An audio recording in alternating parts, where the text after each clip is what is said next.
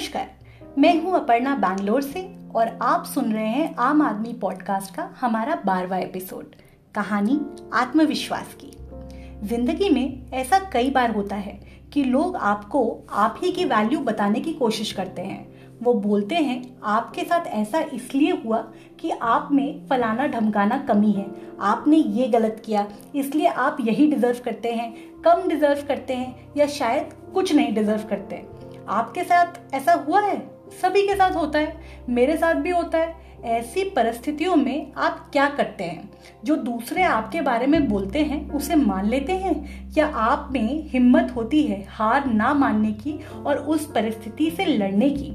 मेरा मानना ऐसा है कि हमारी वैल्यू हम खुद डिसाइड करते हैं और कोई और आपकी वैल्यू नहीं डिसाइड कर सकता।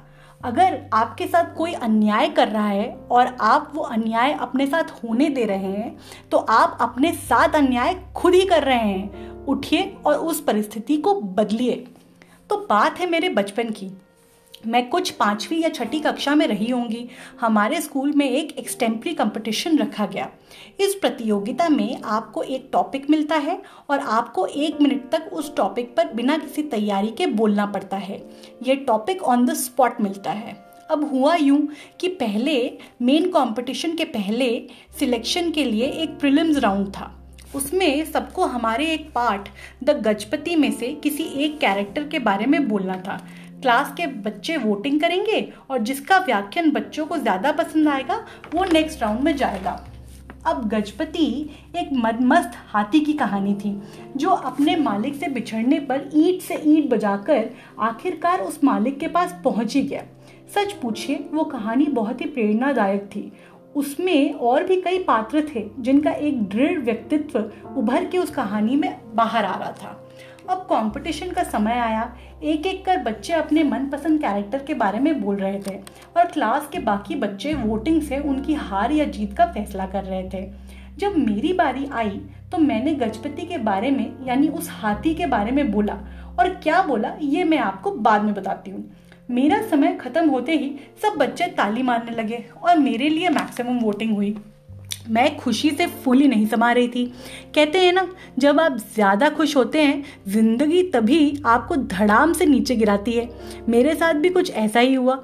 टीचर ने मुझे बोला यू आर डिसक्वालिफाइड ये कंपटीशन कहानी के पात्रों के बारे में था। गजपति एक हाथी है। उसकी तरह कोई कैसे बन सकता है? मतलब तुम हाथी जैसा बनना चाहती हो? सो so फुलिश सब बच्चे हंसने लगे और टीचर ने दूसरी प्रतियोगी को विजेता घोषित कर दिया।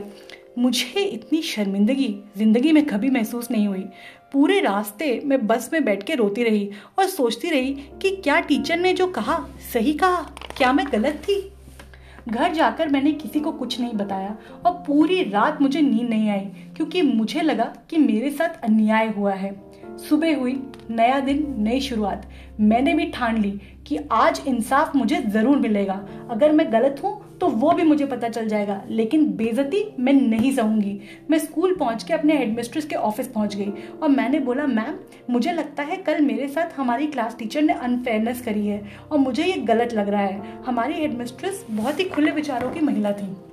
उन्होंने बोला fair enough let's call the teacher and have an open dialogue मेरी क्लास टीचर मुझे हेडमिस्ट्रेस के ऑफ़िस में देखकर शॉक हो गई। मेरी हेडमिस्ट्रेस बोली यस अपर्णा प्लीज़ बताइए why did you think you were treated unfairly मैंने बोला ma'am with all due respect कल प्रतियोगिता में मुझे डिस्कालीफाई कर दिया गया which I felt was unfair और ये रहे मेरे तर्क।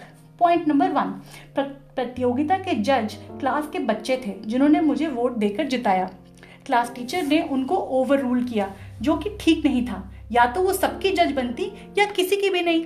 पॉइंट नंबर टू हमें गजपति कहानी के पात्रों के बारे में बात करनी थी। मैंने गजपति के बारे में बात करी, क्योंकि उस हाथी में ऐसी कई क्वालिटीज हैं, जो मैं अपने अंदर देखना चाहती थी। वो साहसी था लॉयल था, दृढ़ निश्चय वाला प्राणी था, जिसमें हर कठिनाई से जूझने की क्षमता थी।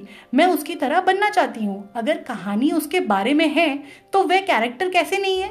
और क्या ये रूल मैम ने पहले बताया था कि सिर्फ़ इन्हीं पात्रों के बारे में बात करनी है?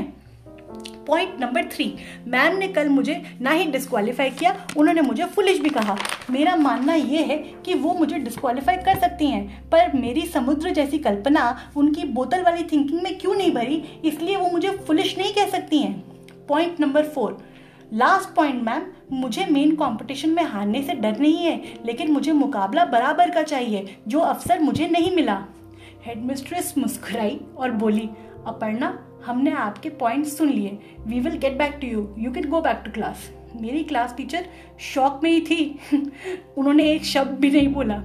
जब मैं ऑफ़िस से निकलने लगी तो हेडमिस्ट्रेस मैम मेरी टीचर से बोली, क्या इस एक्सप्लेनेशन के बाद भी जो इस दस साल की बच्ची ने दो मिनट में दिया है, तुम्हें लगता है कि वो इस प्रतियोगिता के लिए अच्छी कैंडिडेट नहीं है? हमारा काम है बच्चों की कल्पना को उभारना, उसे तोड़ना नहीं। Please make her a part of the competition teacher थोड़ी देर बाद क्लास में आके अनाउंस कर दी कि मैं कॉम्पिटिशन में भाग लूँगी। जब मेन कॉम्पिटिशन हुआ मुझे उसमें फ़र्स्ट पोजीशन और गोल्ड ट्रॉफी मिली। मुझसे बोलने में किसी का जीतना मुश्किल ही था, ये तो मुझे पता था। इतना पटर पटर जो करती हूँ मैं, आप लोगों को तो पता ही होगा। मुझे हेडमिस्ट्रेट मैम ने ही ट्रॉफी दी और उन्होंने माइक पर बोला she is a true winner not only in the competition but in real life as well because she has courage to stand up for what she believe in शायद मैं आज भी ऐसी ही हूँ। अगर कुछ गलत देखती हूँ तो बोलने का दम रखती हूँ। अगर आपको लगता है आपके साथ अन्याय हो रहा है तो आवाज़ उठाइए, चुप मत रहिए।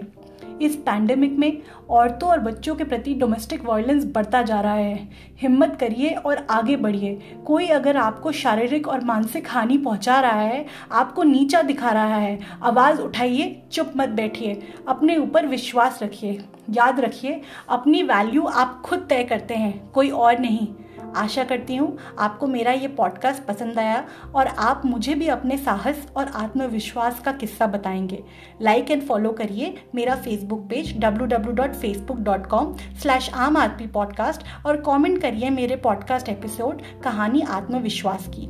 ये है आपकी होस्ट अपर्णा साइनिंग ऑफ़ और मिलते हैं एक बार फिर अगले हफ़्ते आम आदमी पॉडकास्ट के अगले एपिसोड पर।